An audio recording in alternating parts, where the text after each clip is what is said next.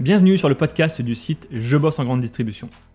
Je suis Jonathan, fondateur du site, et après plusieurs expériences comme chef de rayon et un passage dans le monde des médias, j'ai décidé de faire de Je bosse en grande distribution le rendez-vous de celles et ceux qui vivent le commerce au quotidien. Chaque semaine, je reçois un invité pour parler des nouveaux enjeux passionnants du monde de la grande distribution. On y parle des métiers, de transition numérique ou encore des sujets liés à la RSE. Si vous êtes un auditeur fidèle ou simplement de passage, et si cet épisode vous plaît, pensez à nous laisser une note ou un commentaire sur les plateformes d'écoute comme Apple Podcast ou Spotify, cela nous aide énormément. Place maintenant à l'épisode du jour, bonne écoute. Bonjour Monsieur Carayol. Bonjour. Vous êtes le PDG du groupe Labrosse et Dupont, groupe leader des biens de consommation courante et acteur bien connu de la grande distribution, euh, puisque vous distribuez plus de 5000 références dans 7000 points de vente en France, si je ne me trompe pas. Euh, vous êtes un ancien de Canal+, où vous étiez euh, directeur général adjoint, on s'était il y a quelques temps déjà. Oui. Euh, et vous êtes aussi membre du conseil d'administration de la FEF, la Fédération des entreprises et entrepreneurs de France. Alors, Monsieur Carriol, première question assez basique, comment vous vous décrivez? Comme un chef d'entreprise euh, qui, euh, avec ses associés, euh, a le contrôle du capital de sa société et qui qui essaye de, avec des méthodes les plus humaines possibles, euh, de gérer une entreprise euh, à très forte euh, valeur ajoutée au sens où, où, nous employons beaucoup de personnes, puisque nous avons 700 employés en France, 900 en Europe, pour un chiffre d'affaires qui est de l'ordre de 180 millions d'euros. Donc on a, on a une, un contenu humain euh, dans notre part, euh, dans nos coûts, qui est très important et qui crée euh, de ce point de vue-là une, une, une, contrainte forte, mais, mais c'est aussi notre avantage compétitif, puisque la, la, la, vraie richesse de notre entreprise, elle est, elle est essentiellement dans la, la qualité, la compétence de nos équipes. C'est une entreprise que vous avez repris, enfin on parle de la brosse du pont, une entreprise que vous avez repris dans les années 2000, c'est ça? En 2010. 2010, ah oui, c'est Moi, j'ai j'ai été nommé moi PDG euh, en 2004 par l'actionnaire euh, à l'époque qui était le groupe LVMH, okay. euh, avec mission. Euh, la société à l'époque était en, en, grande difficulté euh, économique et j'ai eu la mission qui m'était qui m'a été fixée par l'actionnaire était de la réorganiser, la restructurer, la redresser. Pour, pour, pour paraphraser. Mmh. mon chef, c'était faites-en une belle maison Okay. Voilà, euh, pour utiliser des termes qui sont plutôt des termes ouais. LVMH que des termes ouais. de grande distribution. Ouais. Faites-en une belle maison euh, qui ensuite euh, puisse vivre sa vie, euh, qui soit solide, effectivement. Et c'est, je pense, ce qu'on a réussi à faire, puisque euh, effectivement, LVMH a pu la céder en 2010, okay. et que depuis que nous l'avons racheté nous en 2010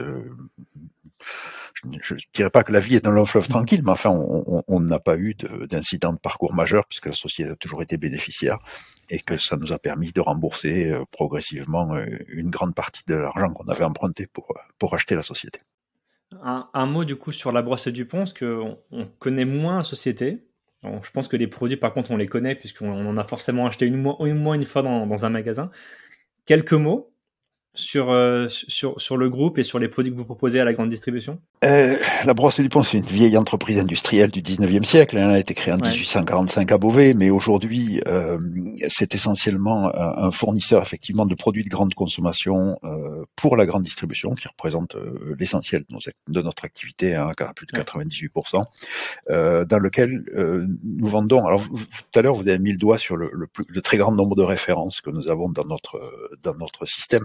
En fait, nous vendons des gammes complètes de produits ce qui dans le jargon de la grande distribution on appelle des gammes longues, euh, qui sont en fait des produits à rotation faible et, euh, et à valeur unité faible. Alors 5000 références, c'est ce qu'on va facturer cette semaine, mais en fait dans le système on en gère euh, environ 10 000, soit le double. Si on rajoute les, les références que nous venons d'arrêter, celles que nous allons bientôt lancer, plus les saisonnières, et ça, ces activités se répartissent dans quatre euh, divisions opérationnelles. Euh, la plus grosse étant euh, la maison, là où nous sommes leaders sur le marché français euh, dans les, euh, les accessoires et les ustensiles de nettoyage des sols et de la maison en général, puisque nous faisons euh, historiquement, euh, effectivement, on est venu là par notre métier industriel de brossier en faisant des balais et des brosses, mais maintenant nous sommes aussi vendeurs et fabricants de seaux, de serpillères, de raclettes de douche, en fait tout pour l'entretien de la maison uniquement l'instrument. Hein. Nous ne vendons pas de produits d'entretien au sens droguerie du terme. Nous sommes aussi également leaders dans le monde des accessoires de, de coiffure et de manucure. Donc les brosses, les peignes, et là aussi toujours euh, nos racines industrielles sur les brosses à cheveux. Euh, même si là maintenant on a, on a diversifié ça dans l'ensemble des accessoires euh, de coiffure qui vont jusque les élastiques, les pinces euh, ou, ou, de manucure, coupe-ongles, euh, pince à épiler, lime à ongles, mais même les accessoires de maquillage pinceau, éponge. Et on a une troisième, troisième division qu'on appelle hygiène beauté, dans lequel nous, euh, vendons euh, de la parapharmacie, des premiers soins, sous la marque Steripan, qui est la deuxième marque du marché derrière. Mercurochrome. Euh, nous avons une marque de maquillage qui s'appelle Miss Den, euh, qui est euh, la marque la plus dynamique du marché depuis quelques années, puisqu'on on a, on vient de faire plusieurs exercices avec de la croissance à deux chiffres dans un marché qui lui euh, est un petit peu à la peine, euh, avec des leaders euh, qui sont parfois en difficulté. Et donc on a des parts de marché volume aujourd'hui où, on, on, fait jeu égal euh, avec des géants comme Coty, puisque Misden est passé devant euh, devant Bourgeois en termes de parts de marché volume, euh, et on talonne Rimmel. J'espère que dans quelques mois on sera passé devant. donc voilà, on a une gamme très dynamique qui plaît bien, qui a un positionnement intéressant, qui est en plus assez bien, assez facile à gérer pour les distributeurs. Et enfin, alors on a une petite gamme d'accessoires bucco-dentaires euh, sous la marque Efficeptil, où on faisant des, euh, des brossettes, euh, des fils dentaires, en fait tout, tout le, cette problématique de, de soins euh, pour les gens qui ont des problèmes de dents, qui va au-delà du brossage euh, simple, brosse à dents dentifrice. et nous avons une dernière, une quatrième division qui est la mercerie et l'accessoire chaussant. Nous avons une marque de mercerie qui s'appelle Prima et où nous, nous avons une marque de d'accessoires chaussants, euh, où nous étions distributeurs exclusifs de Kiwi euh, jusqu'à fin 2022 et à partir du 1er janvier 2023, on, okay. on, on, change et on lance une nouvelle marque euh, là, qui, qui, sera une marque qui sera marketée et vendue sous notre responsabilité, qui est une licence euh, de la société euh, Baran, enfin de, de la marque Baran. Voilà, ça, ça fait l'ensemble de notre activité et elle est complétée par euh, un peu plus de 20% de business en dehors de France, euh, de l'export au travers de filiales de distribution euh, dans les pays autour de la France, Belgique, Espagne, Portugal, Italie et surtout une activité très importante en Pologne qui fait l'essentiel de notre activité internationale et qui est très dynamique depuis ouais, quelques qui ans. développe beaucoup, ouais, c'est vrai. Oui. Et donc distribué où alors chez les, la GSA, GSS GSA essentiellement. GSA, GSA essentiellement. essentiellement ouais. On a un petit peu d'activité en, en, en, scène spécialisée, par exemple notre nos marques éléphants, euh, où on fait quelques marques propres aussi pour des pour des acteurs en GSS comme Castorama ou, euh, ou le Roi Merlin. Et euh, on a quelques activités aussi euh, pour les pour les activités mercerie chaussant en GSS, mais c'est très marginal. Essentiellement, c'est de la GSA. Très bien. Bon, c'est plus clair pour, euh, pour nos auditeurs. Alors moi, si je vous reçois sur ce podcast, euh, c'est d'une part parce que vous êtes un entrepreneur. Vous connaissez, je pense, très bien les marchés. Vous avez sûrement des informations intéressantes aussi par rapport euh, à vos relations avec la grande distribution, par rapport au contexte économique. Euh, le contexte, il est très compliqué, voire alarmant pour certains. Euh, pour connaître aussi d'autres entrepreneurs, beaucoup prévoient une année 2023 pardon, très difficile. Euh, J'ai une première question très pragmatique, c'est comment vont, selon vous, les entreprises en France aujourd'hui? Les entreprises en France, elles, elles subissent de, plein, de plein fouet et de façon très brutale un changement de paradigme. Ouais. On a vécu pendant quasiment 15 ans euh, dans un monde dans lequel il y avait une stabilité des prix. Euh, et dans lequel euh, l'économie mondiale euh, était devenue année après année de plus en plus efficace. C'est-à-dire qu'il y avait la capacité pour tout l'ensemble des acteurs de mettre en place des schémas de production ou d'approvisionnement au niveau mondial qui permettaient d'accéder, si on était malin, efficace, euh, productif, à, des, à, des, à des coûts de plus en plus performants et à des schémas d'approvisionnement de plus en plus fiables. Et là, en l'espace de, de, de, deux ans, euh, on a un changement complet de paradigme, c'est-à-dire que le, la succession de la crise du Covid, euh, les confinements, ont perturbé très profondément euh, les schémas d'approvisionnement. C'était ce qui était devenu extrêmement fiable. Vous pouvez acheter des trucs à l'autre bout du monde, en Chine, au Chili, euh, peu importe, aux États-Unis, et on avait des flux de marchandises euh, avec une très grande fiabilité qui permettait une gestion des stocks euh, extrêmement fine. Tout ceci s'est retrouvé très perturbé. On a eu ensuite des déséquilibres profonds de l'offre et de la demande au moment de la sortie du Covid. On a tout, un tas de systèmes productifs qui ont été mis en veille ou ralentis ou fermés, dont on sait qu'une usine, ça demande un certain ramp-up. Euh, lorsqu'on relance une production, euh, ça met quelques semaines, voire quelques mois à, devenir efficace. Toutes les usines n'ont pas réouvert en même temps, alors que la demande, elle, euh, elle a flambé de façon soudaine dans la plupart des pays industrialisé euh, et développé. Donc on, a eu euh, à la sortie du Covid, avec en plus des effets euh, de compensation, c'est-à-dire qu'il y a un certain nombre de produits qui n'étaient pas disponibles ou qu'on ne consommait pas pendant le confinement, tout d'un coup, il y a eu des effets de, surconsommation, de surachat sur un appareil productif au niveau mondial qui était déréglé, pas capable de répondre. Donc des écarts très importants entre l'offre et la demande et ces écarts très importants. Alors là derrière, il y a eu la guerre en Ukraine, mais qui est un phénomène en fait, je pense, beaucoup plus euh, secondaire hein, que, que, que, le Covid, euh, même si euh, il y a eu des tensions fortes sur certains produits. Hein, le, tournesol, les céréales, enfin il y a des produits, le miel par exemple, pour lequel l'Ukraine est un producteur très important, ou un effet sur les les, les sources d'énergie, gaz, électricité. Bon, là, il y a, il y a effectivement, mais moins euh, secours. Et ce, ce phénomène euh, de, de, de, de disruptif de déséquilibre de l'offre et de la demande euh, s'est produit sur une économie mondiale qui avait été euh, excessivement nourrie en liquidité. C'est-à-dire que depuis 15-20 ans, on a réglé, euh, avec succès d'ailleurs, l'essentiel des crises économiques euh, en injectant massivement des, des, liquidités. Alors on appelle ça du quantitative easing, enfin bon, il y a plein de termes, mais c'est juste une version moderne de la planche à billets.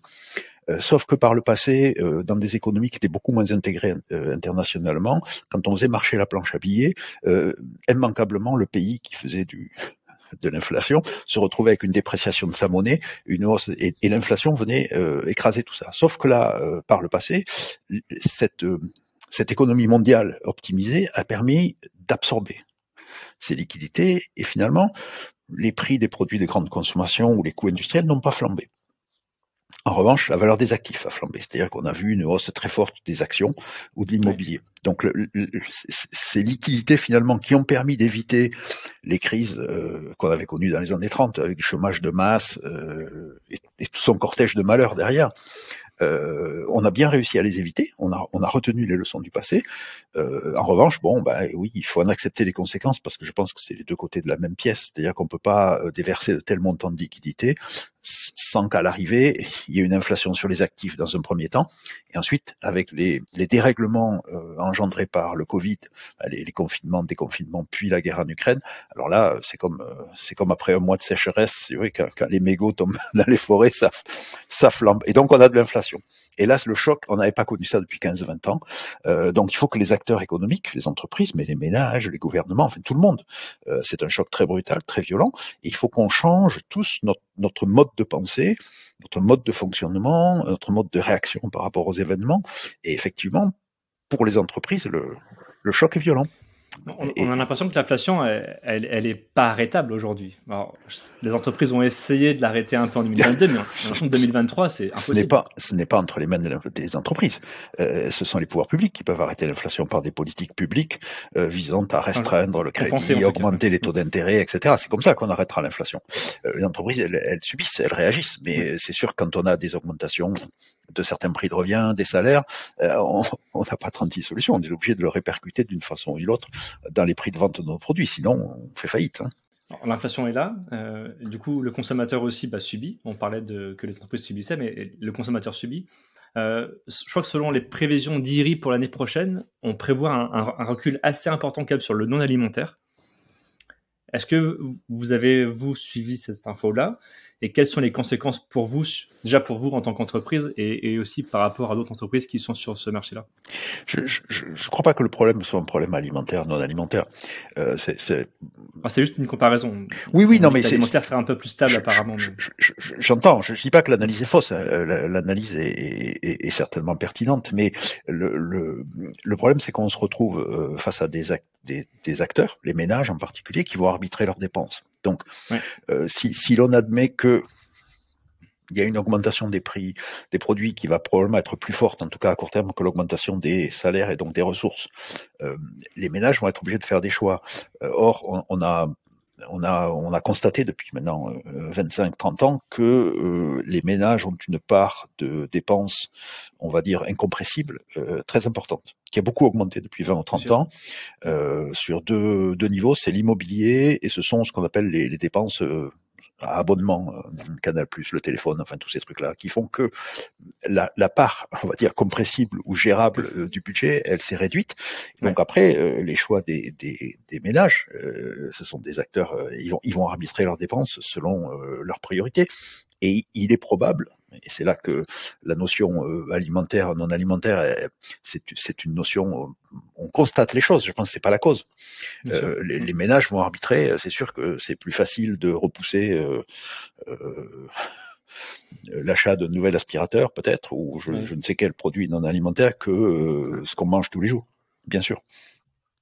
Mais je, je pense que c'est un peu plus sophistiqué que ça.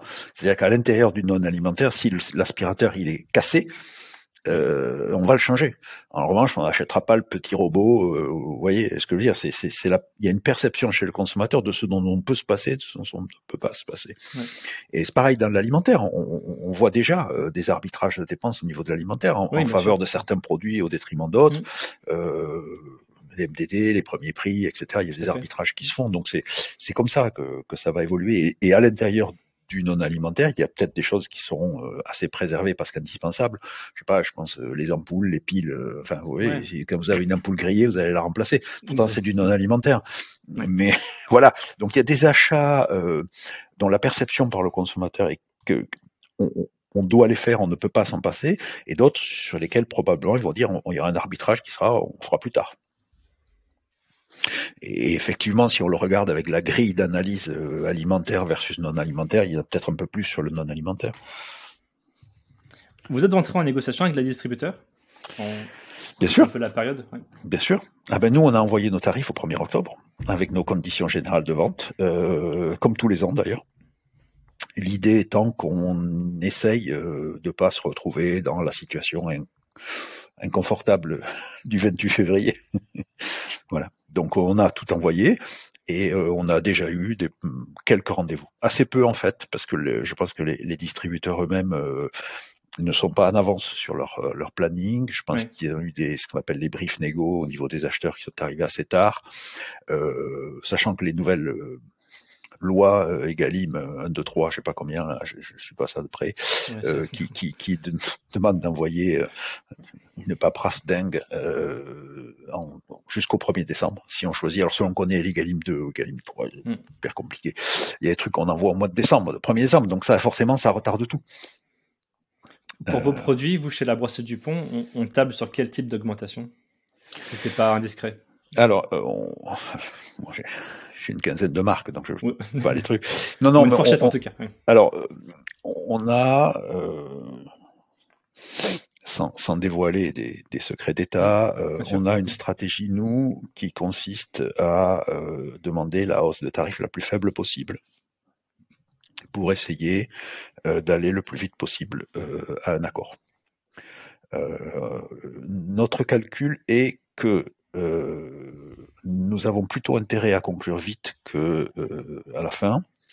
Euh, nos concurrents principaux sont des grandes entreprises, des multinationales, qui bénéficient d'accords internationaux ou de négociations au niveau de supercentrales, et que ces négociations, par ailleurs, je pense, sont très compliquées, très difficiles. Hein. Je suis pas en train de dire chez eux c'est facile et chez moi c'est difficile, ah mais euh, au travers de ces accords, ils arrivent parfois, souvent même, à obtenir des contreparties en termes de présence dans le linéaire, accès aux promotions, etc., qui, si nous n'avons pas conclu nos, négociations avant, euh, rendent notre accès euh, au business très compliqué. Donc nous, notre tactique, c'est euh, d'aller en négociation avec des hausses de tarifs les plus faibles possibles. C'est-à-dire qu'on on ne passe vraiment que ce dont on a absolument besoin et euh, avec une stratégie de conclure euh, le plus tôt possible nos négociations avec des contreparties, si possible, intéressantes pour nous en termes de business. C'est-à-dire que, que, on a fait ça déjà l'an dernier. C'est-à-dire que très clairement, on privilégie le chiffre au détriment de la rentabilité. Est-ce que ça veut dire que d'un point de vue merch, euh, on va peut-être dire stop à, enfin, on va, réduire les assortiments? Est-ce qu'on va dire stop à de l'innovation, selon vous Ou est-ce que on a une tendance en tout cas à. Pas, pas venant de chez moi, mais, mais très clairement, certains distributeurs, les distributeurs l'ont déjà fait. On a déjà reçu de certains distributeurs des réductions d'assortiment, alors que les négociations n'ont pas commencé, bien sûr. Ça, c'est un des effets collatéraux finalement de cette crise. Euh, c'est un, peu, je ne vais pas dire la baisse des investissements, c'est pas forcément vrai, mais euh, ou même la baisse de, de, de l'innovation, c'est pas forcément vrai non plus. Euh, même si on a vu ces dernières années avec l'essor du e-commerce un essor des nouvelles marques. En, tant qu'entrepreneur, vous-même en tant que dirigeant, enfin membre de la FEF, euh, est-ce que vous voyez justement des marques qui aujourd'hui font marche arrière ou qui se disent bah, on, on va optimiser les coûts Est-ce que on va, on va réduire son offre? Est-ce qu'on va arrêter d'investir pour l'année prochaine? Est-ce que vous avez déjà quelques tendances en tant, en tant qu'entrepreneur sur, bah sur, sur 2023 je, je, enfin moi je, je, ne le perçois pas comme ça. Euh, c'est pas du tout notre stratégie, bien au contraire. Euh, nous, nous, sommes persuadés que euh, l'innovation euh, est la clé de la réussite et qu'il n'y a pas d'autre pas d'autre issue. Toute stratégie malthusienne de ce point de vue-là, elle ne peut être que temporaire. Après, il y a des moments dans la vie des entreprises où on a besoin de faire ça. moi, quand je suis arrivé en 2004 à la Brosse du Pont, la Brosse du Pont, ça perdait 15 millions d'euros par an. on a réduit. Hein. Euh, moi, que je suis arrivé, ça faisait 145 millions d'euros de chiffre d'affaires. Euh, en 2010, quand on a vendu et racheté, on était descendu à 125 millions d'euros. Euh, on était redevenu rentable, mais il y a des moments il faut réduire. Mais ce n'est que temporaire. Depuis euh, 2010, où on était descendu à 125 millions d'euros, qui est le, chiffre bas, on est remonté cette année. On a l'année n'est pas terminée, mais on, on, va probablement finir à 185 millions d'euros de chiffre d'affaires consolidé. Donc on est reparti de l'avant. Je, je, je pense qu'il est dans la nature d'une entreprise de chercher de toute façon à se développer. Alors, euh, ensuite, euh, voilà, on, a des clients. Moi, mes clients, c'est les distributeurs. Et les distributeurs, ils ont leur stratégie propre. Euh, et aujourd'hui, c'est vrai que j'en ai quelques-uns qui réduisent les assortiments, bien sûr. mais je, je, je le... Je l'analyse plus comme une réaction de management d'un distributeur donné à sa situation propre qu'à une tendance lourde du marché je, je pense que c'est la pire des choses que pourraient faire les distributeurs dans leur ensemble. Continuer à appauvrir, appauvrir. Si toute l'offre de la grande distribution continue à s'appauvrir, euh, ben, à un moment, on, voilà, on, comme dit, c'est l'histoire du chien à qui on apprend à manger de moins en moins. Juste au moment où il avait appris à plus manger du tout, il est mort. Hein. Donc, euh, s'il n'y a pas de l'attractivité, s'il n'y a pas du commerce, le commerce vit euh, d'une certaine notion d'attractivité. Euh, il faut être sympa, il faut être sexy, il faut donner envie. Euh, après, il faut pas le faire n'importe comment. Euh, c'est vrai qu'il y a beaucoup d'entreprises, en particulier dans, les multinationales, euh, en gros les adhérents de l'ILEC, hein, qui eux ont des, machines réellement à, fabriquer de l'innovation souvent plus marketing que réel, mais et, en fait pour eux c'est une stratégie d'occupation des, tablettes et des linéaires. Hein. c'est pour éviter, pour, pour faire sortir leurs concurrents. Bon, D'ailleurs, l'essentiel de leurs innovations, euh, au bout d'un an ou maximum deux, elles disparaissent. Euh, donc c'est pas, pour moi, c'est pas de la vraie innovation. La vraie innovation, c'est celle qui dure, et qui ensuite, euh, année après année, génère de plus en plus de chiffres d'affaires. c'est là qui est intéressante. il faut surtout pas ralentir, même en période de crise. au contraire, il faut peut-être se concentrer sur des choses plus plus pertinentes. mais si on coupe sur l'innovation, les assortiments, c'est la mort lente. Alors vous, vous êtes un gros groupe, vous êtes, je pense que vous êtes... Vous savez, dans, dans le maquillage, moi, je, je, mes concurrents, ils s'appellent L'Oréal et Coty. Hein, c'est, pas... Je me sens petit là.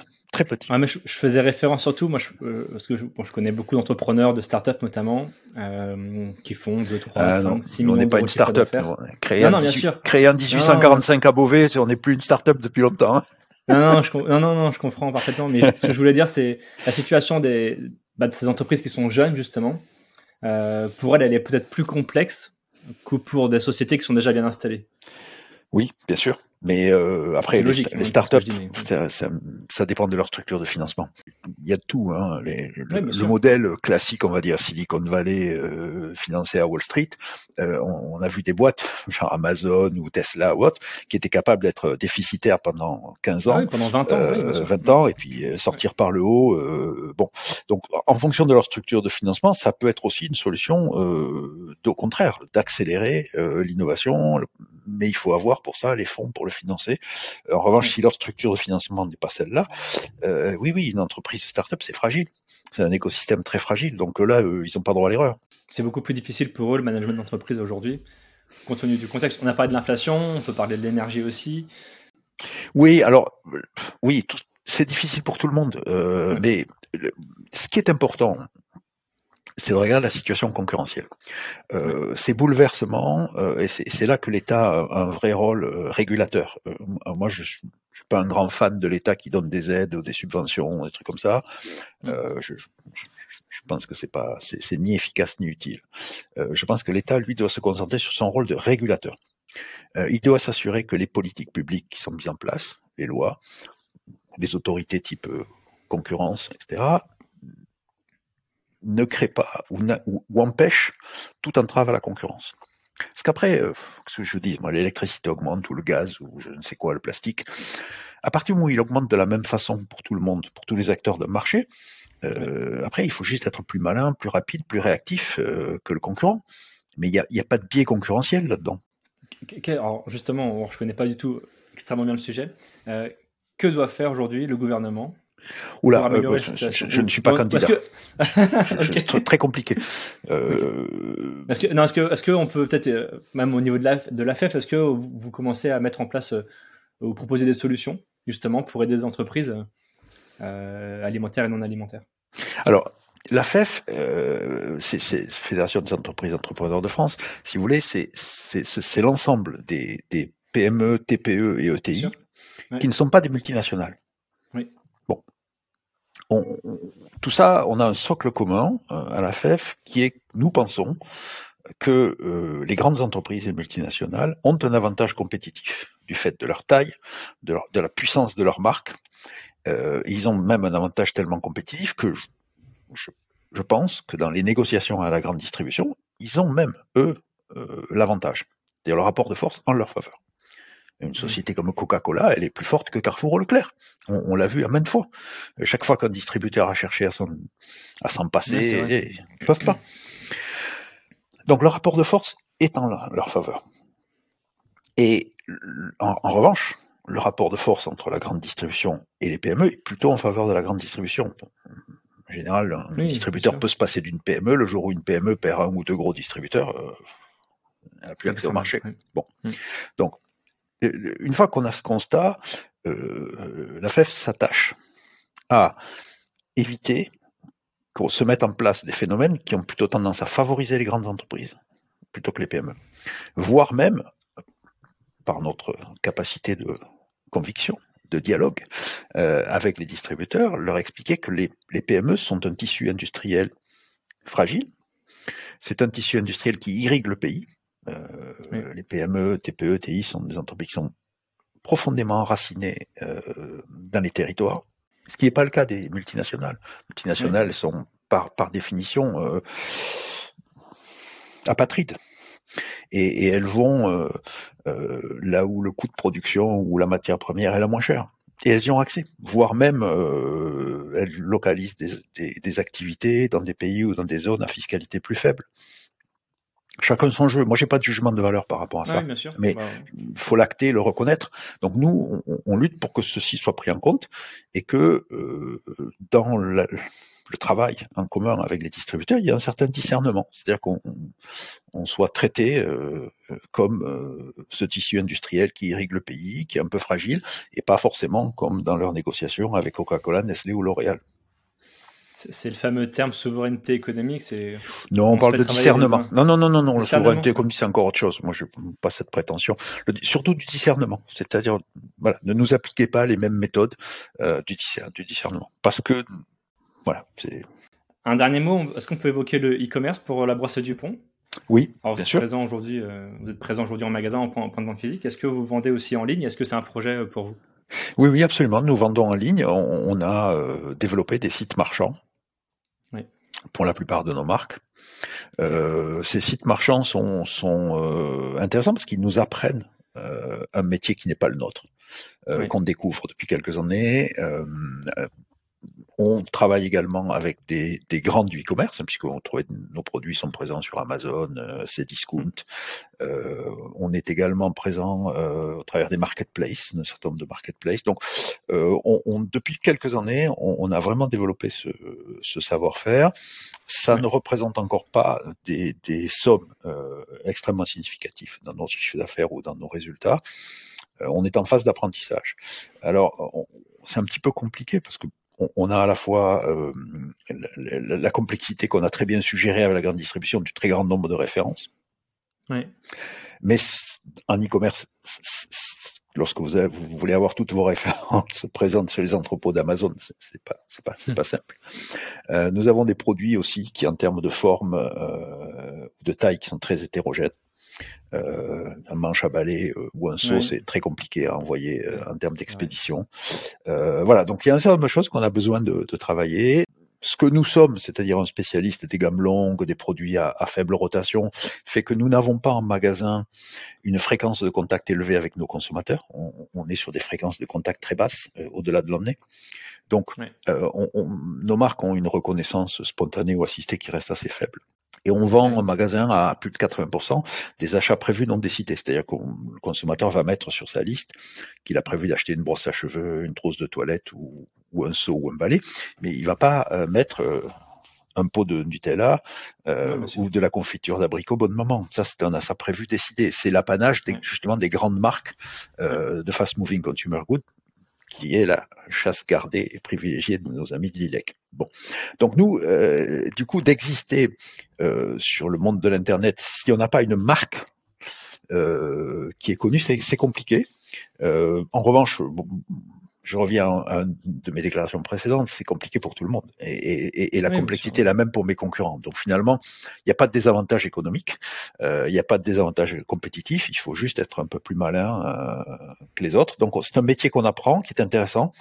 Euh, on a été obligé de recruter des, des profils très différents, de les mettre dans un peu à part, un peu à côté, parce que sinon, forcément, euh, au début, on demandait à des gens qui, qui soit des comptes clés ou des gens au marketing, de s'occuper aussi du e-commerce, mais euh, comprenez bien quand vous avez Leclerc, Carrefour comme client, et puis de temps en temps, il faut s'occuper d'Amazon, euh, ben, on le fait une fois de temps en temps, et en fait, le business avec Amazon, il faut le faire tous les jours. Vous avez des robots qui vous envoient des messages, des mails tous les jours. Tous les jours, il faut répondre. Donc, il faut avoir des gens dédiés, dont c'est le métier. C'est une culture qu'on est en train d'apprendre. voilà, on, on apprend. Mais je, je, je pense qu'on va pouvoir euh, bientôt euh, euh, investir un peu plus significativement. Maintenant qu'on a bien compris comment ça marchait, ce qui marche et ce qui ne marche pas, parce qu'il y, a beaucoup de pièges là-dedans, on va pouvoir se développer un petit peu plus.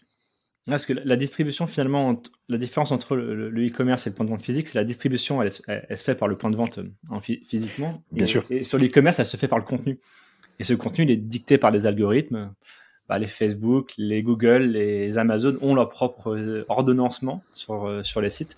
Et tout l'intérêt, c'est d'être présent, d'être présent dans les dans les trois quatre premiers liens, par exemple, pour euh, pour être vendu. Absolument. effectivement, c'est un métier, un autre métier. Ce que nous savons faire parfaitement, on est probablement les meilleurs même dans ce domaine, c'est vraiment travailler à la grande distribution, aller dans les magasins. Vous savez qu'on a une force de vente très importante, puisque le propre de nos rayons, c'est qu'ils ont besoin d'être gérés euh, essentiellement par notre force de vente, c'est nous qui assurons la mise en rayon et la gestion des commandes des, des rayons. Donc ça, c'est quelque chose sur lequel on s'est hyper spécialisé dans le, dans le mode de fonctionnement de la grande distribution. Alors évidemment, dès qu'on sort de là et qu'on va dans le commerce électronique, on découvre un nouveau monde. On est un peu comme, comme Christophe Colomb qui arrive aux Indes. Enfin, il croit qu'il arrive aux Indes. Il y a encore beaucoup à faire et puis ça change tout le temps. Oui. Un, mot de la fin, peut-être, Monsieur Carriol, pour finir le podcast? Ouais, déjà. Euh, J'espère qu'on n'a pas été trop pessimiste en parlant d'inflation, de pénurie, etc. Euh, est-ce que vous avez bien noté que pour moi c'est pas un problème. Hein.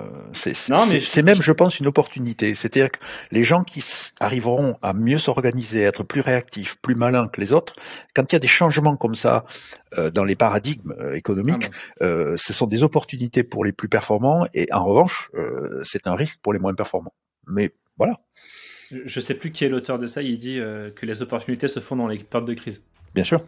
Je ne sais plus qui le dit, mais c'est toujours très pertinent. Euh, merci beaucoup, Monsieur Carriol. C'était hyper intéressant. On aurait pu rester parler pendant beaucoup plus longtemps, mais euh, voilà. On est sur un format de 30 minutes, c'était très bien. À votre disposition. C'était un plaisir merci, pour moi aussi. Merci, merci à vous. Au revoir. Merci à tous d'avoir écouté ce podcast jusqu'ici. Pour retrouver des informations sur notre invité et accéder à différentes ressources, cliquez sur la description pour en savoir plus. Ce podcast est produit par le média indépendant Je bosse en grande distribution. Chaque semaine, nous proposons un regard différent sur la vie des magasins, des enquêtes, des décryptages, des témoignages. Retrouvez-nous sur notre site et rejoignez la première communauté des professionnels de la grande distribution. Sur Facebook, LinkedIn, Instagram, TikTok, vous êtes plus de 450 000 à nous suivre. Vraiment un grand merci pour votre fidélité. Et pour celles et ceux qui veulent aller plus loin, nous proposons toute une série de ressources et d'accompagnement à destination des commerces pour en savoir plus, cliquez dans le menu Agence ou ressources sur l'accueil de notre site. A bientôt